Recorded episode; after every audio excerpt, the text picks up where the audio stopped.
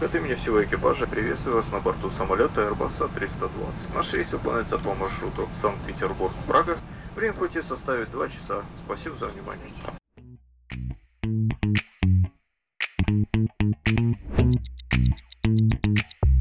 Привет-привет.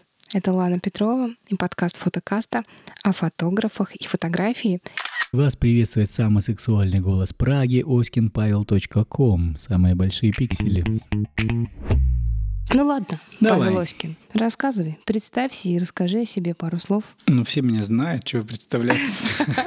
Я Павел Оськин, родился и вырос в далекой Белоруссии, потом уехал в Екатеринбург, а с Екатеринбурга в далеком 2008 году эмигрировал в Прагу. То есть, получается, уже сколько лет живу? В этом году будет 12 лет, как я живу в самом красивом городе на Земле. Ну, здесь я с тобой соглашусь. Это Это мой самый любимый Пражечка. город. Да, Пражечка. После тебя я называю его Пражечка. Да. Да, город Нельзя хороший. даже по-другому назвать Пражечка. Такая она милая, такая уютная, теплая, безопасная, хорошая, солнечная. Сегодня, правда, не солнечно, но обычно такая солнечная. Я, ты знаешь, вот ловлю себя на мысли, что 12 лет езжу по одним и тем же улицам, по одним и тем же маршрутам, и все время думаю, в каком красивом городе живу. Так прекрасно вообще.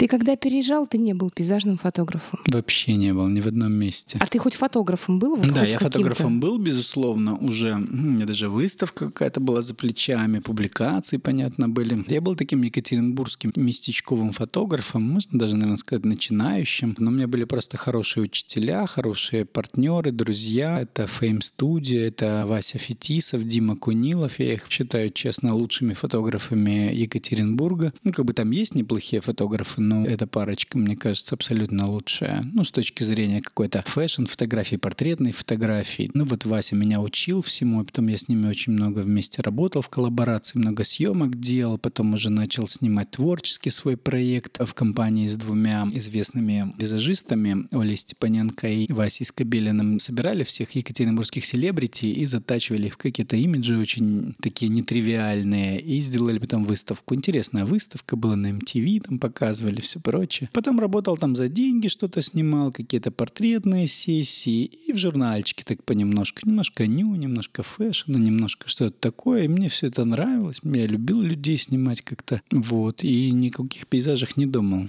Пейзажей у нас, как ни странно, немного там в Екатеринбурге. Ну да, не вдохновляет. Слушай, а потом ты вдруг уехал в Прагу. Я помню, у тебя достаточно резко это получилось все. Ты рассказывал, что ты приехал и влюбился и решил остаться здесь. Да, немножко не так. Все получилось очень случайно. Мы с моим другом вышли на улицу с какого-то фитнеса, шли, встретили друга одного нашего общего, которого давно не видели, и говорим, ты где, как дела? Что-то тебя не видно давно. Он говорит, а вот я переезжаю в Прагу, я вот приехал чуть ли не за вещичками. Мы так, а что там, Прага, что? Я не был ни разу до этого вообще в Праге. И он мне, значит, говорит, да там так здорово, там все дешево, квартиры дешевые, жизнь дешевая, так классно, говорит. Ну, короче, надо ехать туда жить. Я говорю, ну, а что, покажи. Он квартиру свою показал. И мне как-то так все понравилось. И Прага, я просто слышал про Прагу очень много. Это какое-то было сверхспонтанное решение. До сих пор, знаешь, люди не верят, когда я об этом говорю. Говорю, а есть еще такие квартиры там? Он говорит, ну, давай позвоним.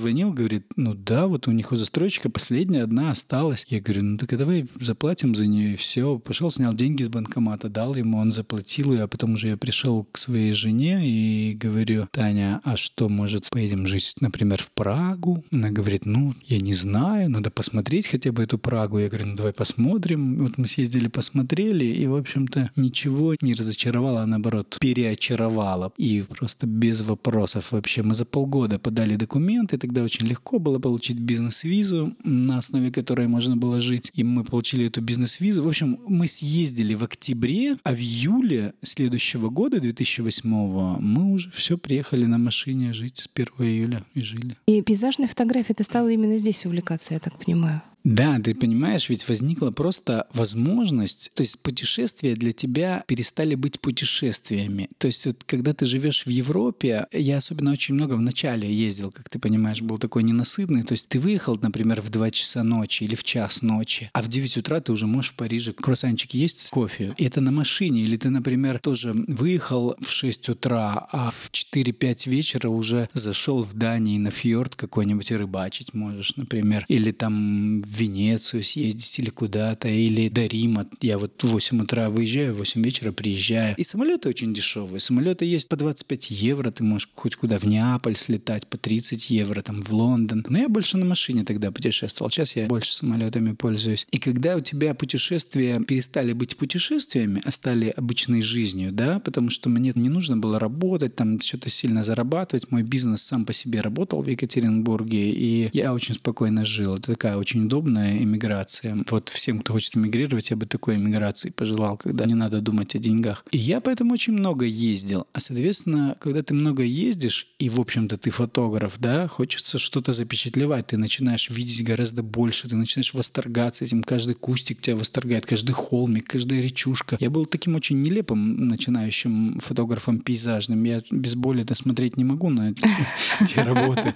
Вот, но я снимал все, много, много, все, все вообще, ну вот в захлеб. А уже по-настоящему пейзажным фотографом, наверное, более-менее я стал, когда я съездил на свой первый фототур с Димой Шатровым в Непал. Ты как участник ездил? Да, ездил как участник. И оказался в компании фотографов, таких хороших фотографов. И мы много разговаривали, много смотрели, много обсуждали. После этого я немножко стал переосмыслять и подумал, что вот ну, нету у пейзажной фотографии такого вот какого-то легкого подхода. Вот увидел красивое место, снял, да, и вот все хорошо. Нифига.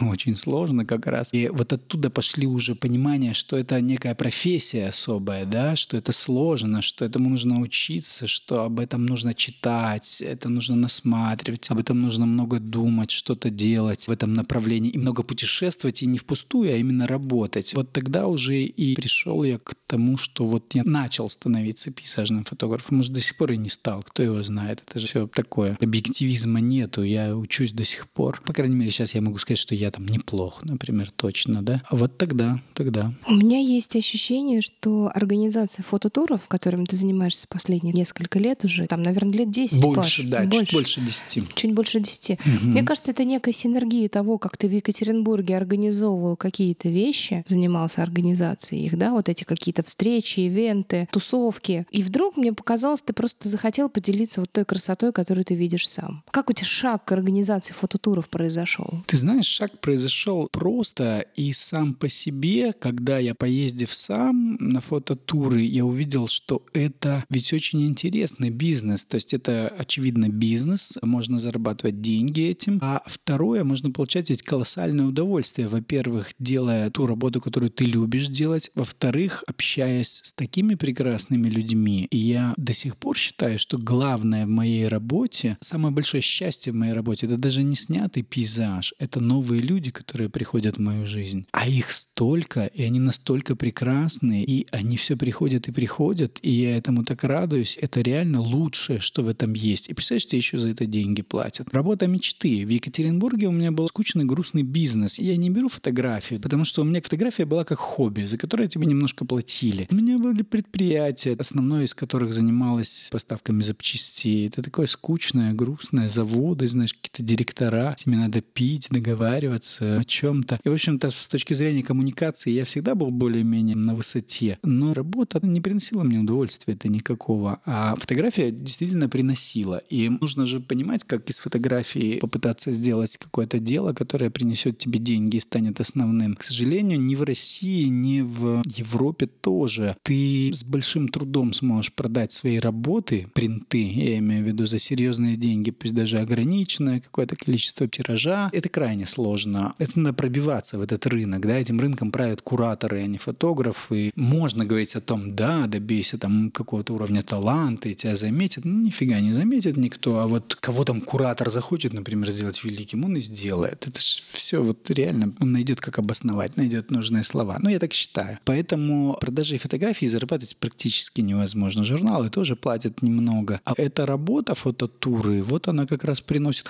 хорошие деньги, за которые можно жить, и сама работа удивительная и прекрасная. Хотя это тоже работа, если честно. Это все равно работа и достаточно тяжелая. Ну вот мы были с тобой в фототуре в Прованс, и я видела, как тяжело, в принципе, тебе приходится, как мало ты спишь. Ты все время в напряжении, ты все время должен сделать так, чтобы людям было хорошо, доставить их в какую-то нужную точку на съемку рано утром. Я помню, что мы очень мало спали, потому что допоздна обычно засиживаешься в хорошей компании, а на рассвете нужно уже стоять до рассвета в точке, развернув всю технику. Это же сложно, физически сложно. Когда это один тур десятидневный, это вообще наплевать для меня. Даже два тоже, в принципе, терпимо, да, вот у нас было два друг за другом, ну, уже сложнее. Но у меня бывает там Исландия, когда это три тура подряд, и там сна-то физически остается, например, по 4 часа, но я успеваю там немножко днем чуть-чуть доспать, потому что там закат в 11.30, а рассвет в 3 часа утра, вот и все. Иногда ты просто на час прикимаришь между закатом и рассветом. Там тяжелее, но я так устроен почему-то. Для меня сон не является какой-то вообще сверхнеобходимой вещью. Я спокойно могу не спать. На мое настроение это никак не влияет. И я могу как-то взять и додремать днем часик и восстановиться. Это, по-моему, песня какая-то была «Отоспимся в гробах». Грубо, но примерно. Для меня жизнь коротка, прекрасна. Чего спать? Ну, спать нужно ровно столько, сколько, чтобы тебе хватало сил. Я поэтому в этом вообще спок. Гораздо сложнее на турах бывает, когда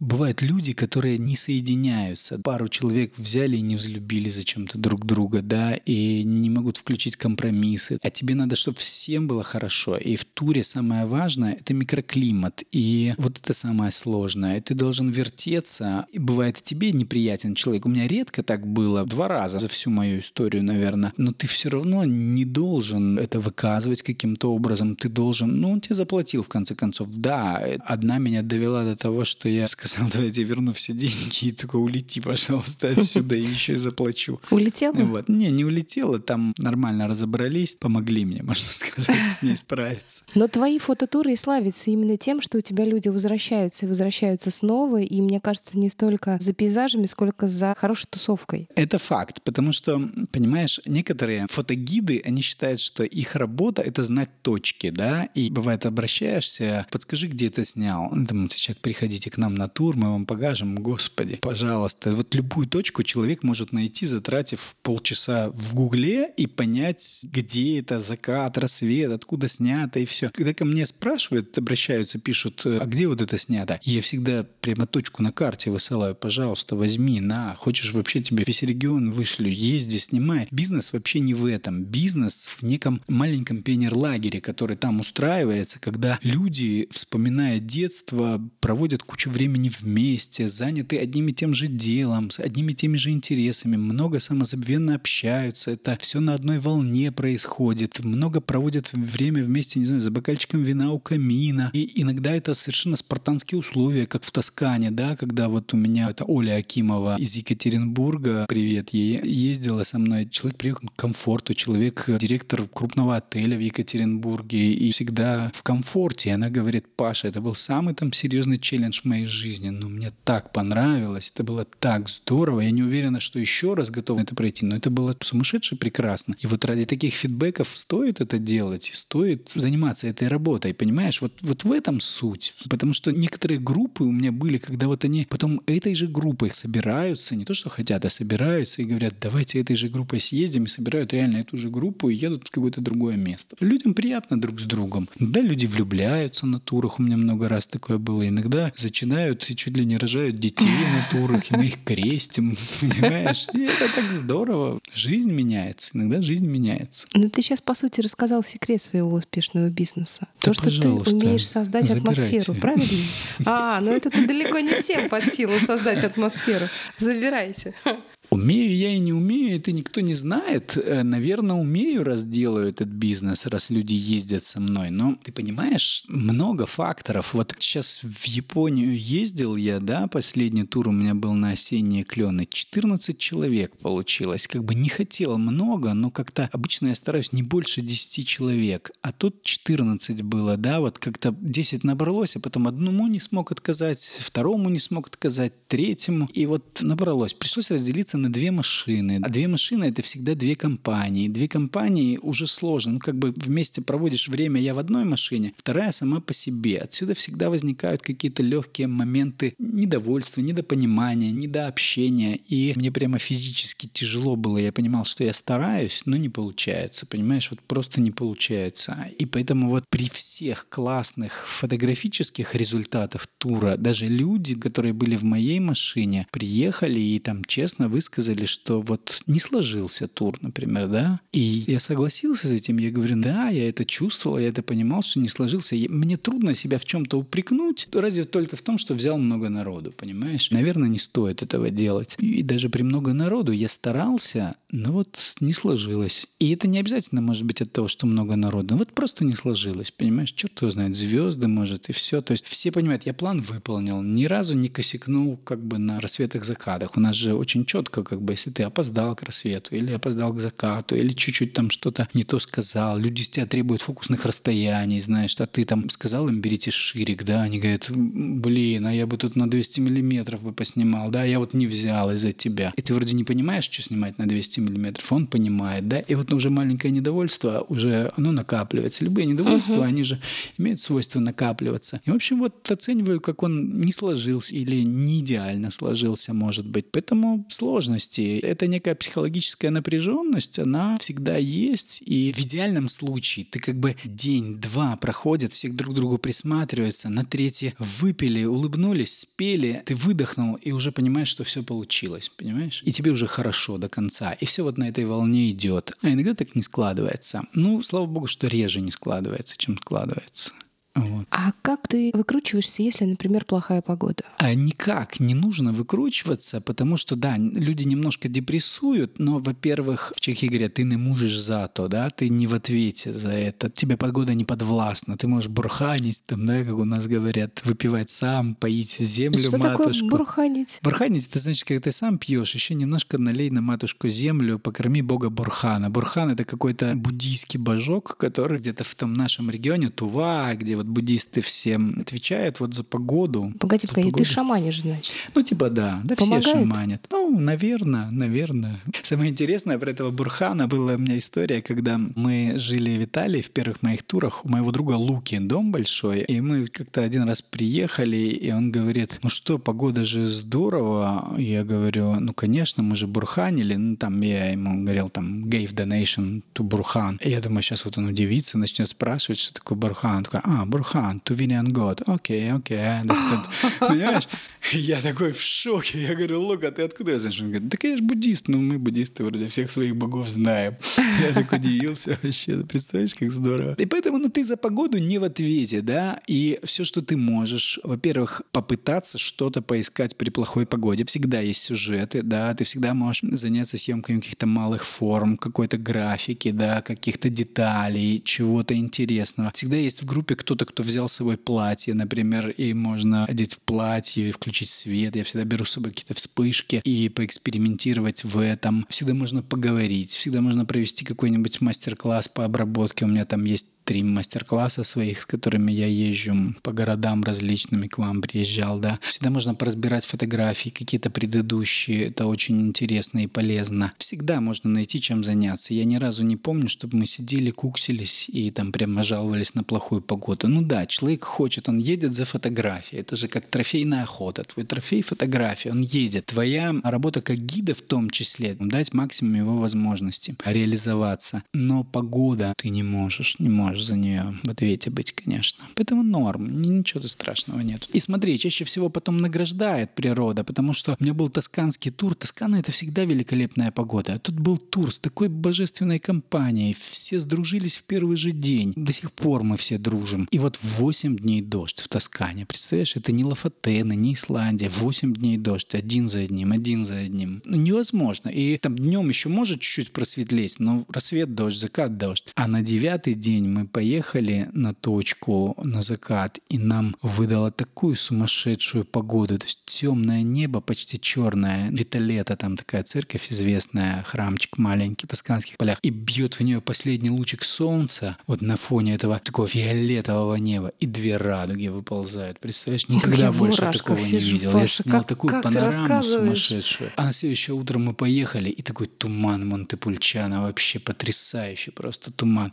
И вот те две съемки, а нормальный фотограф знает, понимаешь, старые такие волки, они понимают, что если ты сделал одну безупречную фотографию натур, это уже удалось. А две — это невиданное счастье. Вот в целом раз, и все удалось. И все. А скажи мне, пожалуйста, вот, например, «Северное сияние» ты едешь снимать. Я никогда его не видела. Говорят, что его трудно, в принципе, глазами увидеть. Как оно снимается? Его трудно глазами увидеть, когда оно неявное. Я тоже его так же, как ты говоришь, увидел первый раз. Это с Димой Мартыновым, я нашим общим знакомым. Я вам завидую. Мы поехали в Исландию на мой день рождения вдвоем. Романтический выезд такой у нас был прекрасный. Подожди, подожди. Все нормально, не переживай. Мы здесь толерантные, но все хорошо. Это был дружеский романтический выезд. Едем, это пять вечера, уже потемнело, февраль, значит, и он говорит, ну вот же оно. Я говорю, где? Ну вот на горизонте, вот светит. Я говорю, да ничего не светит, там какая-то зарево небольшое какое-то, это вообще не сияние. Говорит, да ладно тебе, вот, берет фотоаппарат,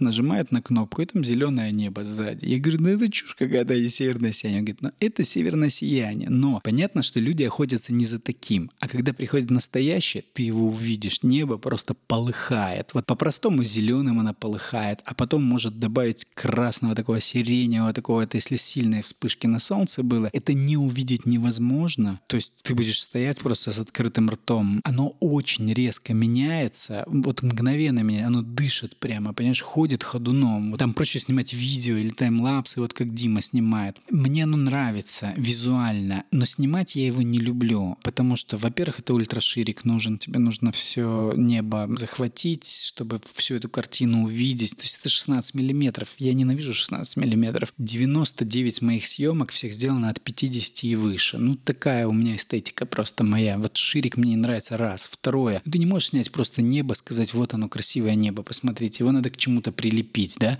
чтобы был какой-то идеальный у тебя передний план к этому. Это ты должен в каком-то идеальном месте находиться, чтобы это были какие-то деревья сумасшедшие или озеро или что-то. Город плохо, да, город засветит все. Ты город так не потушишь, он все равно ярче будет. Там у тебя будет пересвет, даже если ты в брекетинге и в вилке будешь снимать, то все равно это очень сложно. Мы жили, когда ездили первый раз на Лафатен снимали «Сияние», мы нашли дом специально, он так и назывался «Аурора Бореалис Хаус», и там был рубильник у дома. Их было 4 или 5 на улочке. И мы выходили снимать «Северное сияние», вырубали этот рубильник, и это значит, что в округе электричества не было вообще. То есть весь свет тух во всех домах. Я надеюсь, что там не жил никто. Но нам сказали, да вырубай, в общем-то. Это же ночь все-таки, никому он нужен этот свет. И вот мы снимали. Это идеальный случай, да. Но вообще вот я так мало видел для себя эстетически удивительных кадров «Северное сияние», что я его даю клиентам. Вот сейчас поеду на Лафатен, и 28 февраля у меня стартует тур. Конечно, мы будем вставать, конечно, будем снимать, но не моя эстетика. А любоваться мне нравится им. Вот любоваться красиво, а снимать не знаю.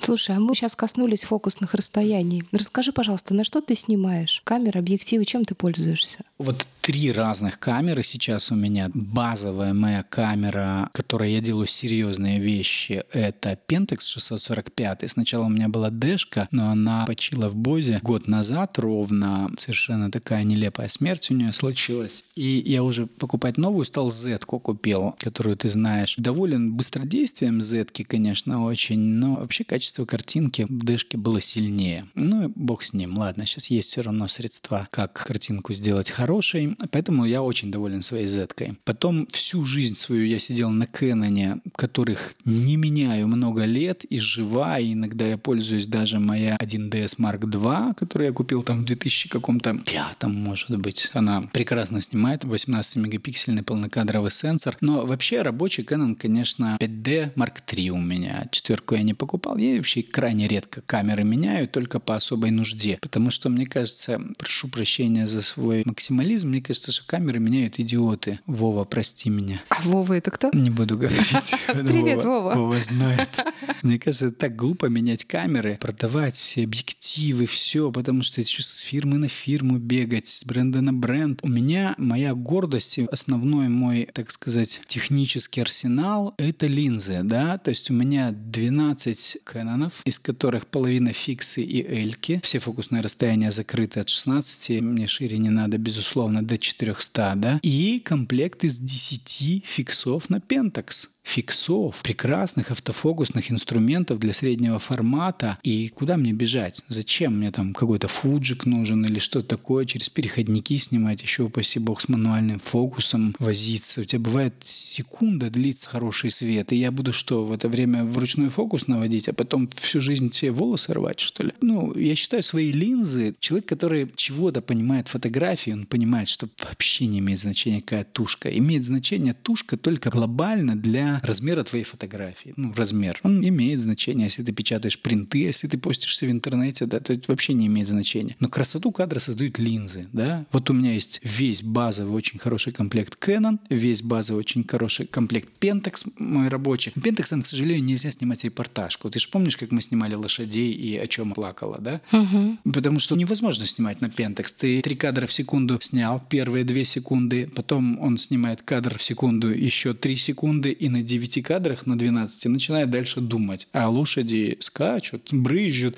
красота, и люди Кэноны строчат, там по 50 равов, да, у них буфер там. Конечно, такие вещи нужно снимать Кэноном. Любую Слушай, репортажку, ну, да, любой но спорт, они не все что угодно. слава господи, себя как репортажные Ну, конечно. камеры. Да, вот поэтому просто. ты должен для каких-то нужд иметь какие-то другие камеры. Вот у меня Canon для репортажки, для спорта какого-то, еще для чего-то. Ну и заказы я снимаю Canon. Зачем я буду свой затвор тратить Pentax? Какие-то несерьезные обычные заказы у меня бывают, там, не знаю, фотосессии. Творческие проекты я свои только Pentax снимаю. И пейзажи, естественно, только Pentax. И я купил себе маленький Lumix G9. 20 мегапикселей. Конечно, у него микроматрица, вот это 4 третьих. Но я его купил для видео, совершенно осознанно. Он снимает божественное видео 4К в 60 FPS, то, что мне очень часто нужно, потому что иногда вот ты стоишь, и есть такая картинка, что ты понимаешь, окей, фотография, ты ее снял, но там туман так медленно движется, так обласкивает городок какой-нибудь на холме. Но это хочется показать людям. Ну, можно таймлапс снять, но иногда хочется просто снять красивое видео. И я это люблю, и вот для этого я купил этот Lumix. И оказалось, что я как-то сразу это недооценивал, что Lumix Panasonic с лейкой в одном концерне, и там лейковские линзы. И я первую базовую линзу купил 1260, но в пересчете на полный кадр 24120, Vario Elmarit лейковская. И это офигенная линза. Даже на зуме это офигенно красиво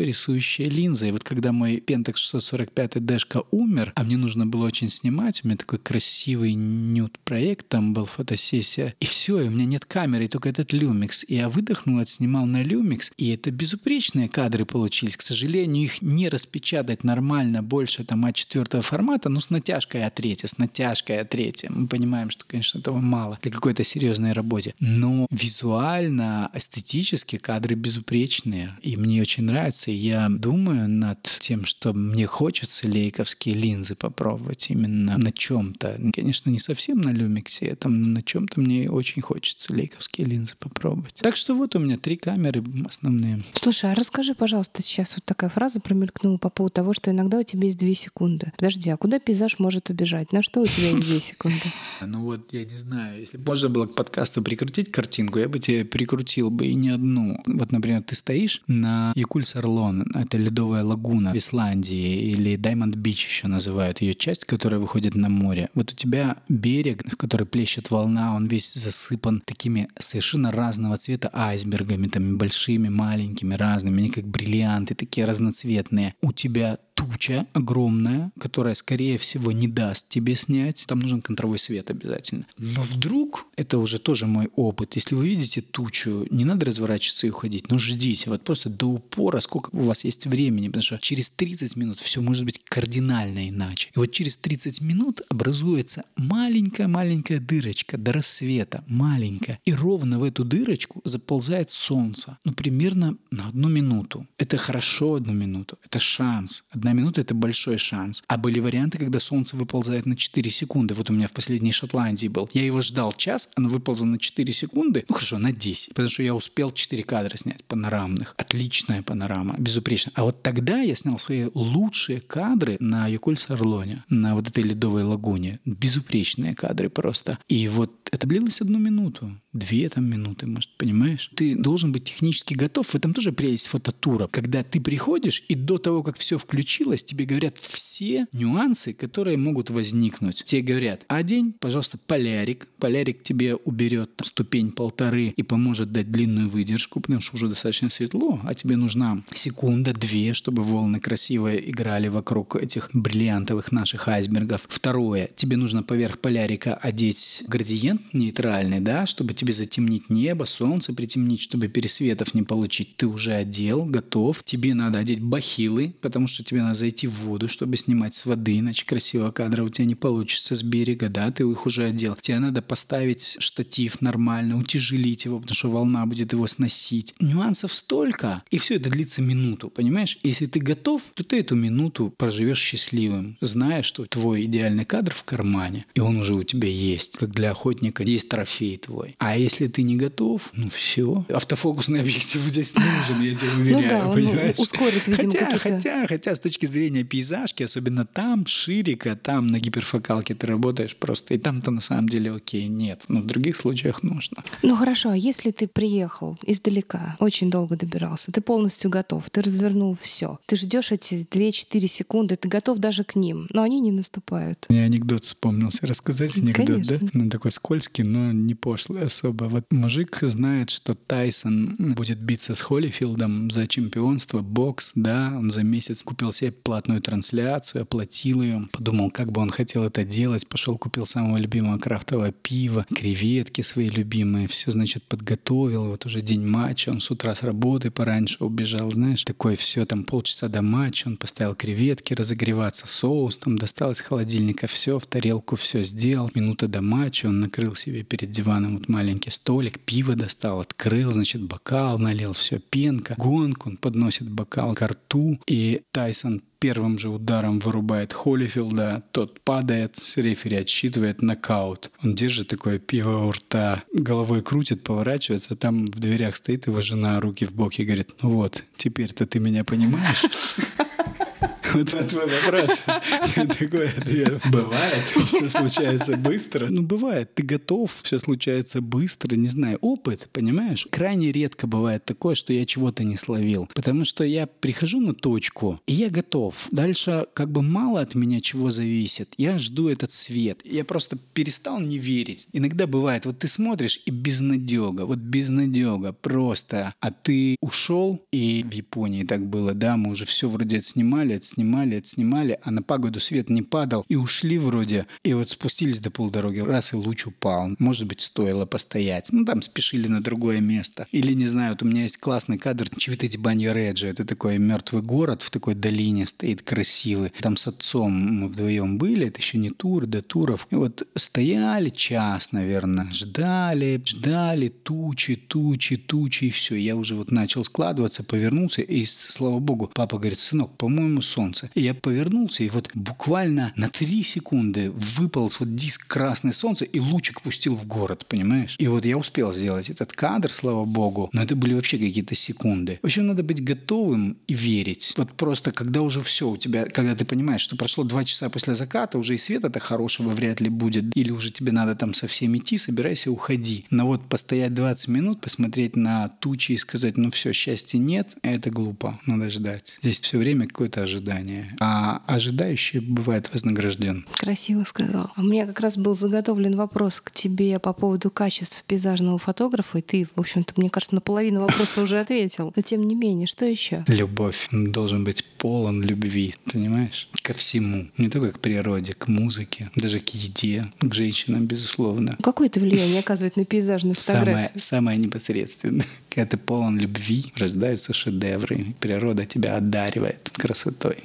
Ты видишь красоту по-другому. Видишь ее иногда в мелочах каких-то, понимаешь, в чем-то таком зыбком. А тебе удается это донести до зрителя? А я откуда знаю? Это же зрителю виднее, не мне. Мне вообще неведомо это. Мне удается это иногда до себя донести. Вот если я доволен, что редко бывает, значит уже хорошо. Я не очень часто доволен. Наверное, люди смотрят, хвалят, наверное, им нравится. А свой идеальный кадр ты уже сделал? Ну, надеюсь, что нет. У меня много кадров, пару десятков, наверное, есть, которые я бы назвал совершенными, законченными, идеальными, в которых бы я ничего не хотел поменять. Может быть, придет и лучше. Ну, потому что полно в жизни мест в моей, в которых я был уже много раз, но все равно великолепный кадр не снял. Совершенный точно, а великолепный нет. Вот есть места, которые плохо очень даются. Я даже сейчас на вскидку не могу вспомнить. У меня так долго было в Исландии на Хвицеркуре, но потом он дался мне. Ну вот на обезьянах, например, в Японии я был уже раза четыре, наверное, на снежных макаках, но ни разу не пошел снег. Хотя я был и зимой, и ранней весной, когда вроде должен быть, но не пошел. У меня есть там отличные кадры, но идеального нету. А есть что-то, о чем ты сам бы хотел рассказать? Какие-нибудь интересные моменты, которые у тебя случались? Смешные, страшные, опасные? Один из таких ярких моментов, многие знают, я его часто рассказываю, наверное, вот как пример любому фотографу, даже в фототуре. Не всегда верьте гиду, например, и не всегда надейтесь на гида. Вам нужен свой какой-то разум, свое видение и свои решения в том числе. Потому что вот когда я первый раз шел к Эвересту в группе, и мы пришли к концу дня, близко очень к Эвересту, это гора Калапатар, мы под ней стали лагерем, и наш выход был запланирован в ночь, на час ночи мы должны были выйти и дойти на рассвете и снимать на рассвете. А я зашел в программу, посмотрел, как солнце садится, и как-то для меня стало очевидно, что это закат. Вот закат. Я, рассвет там был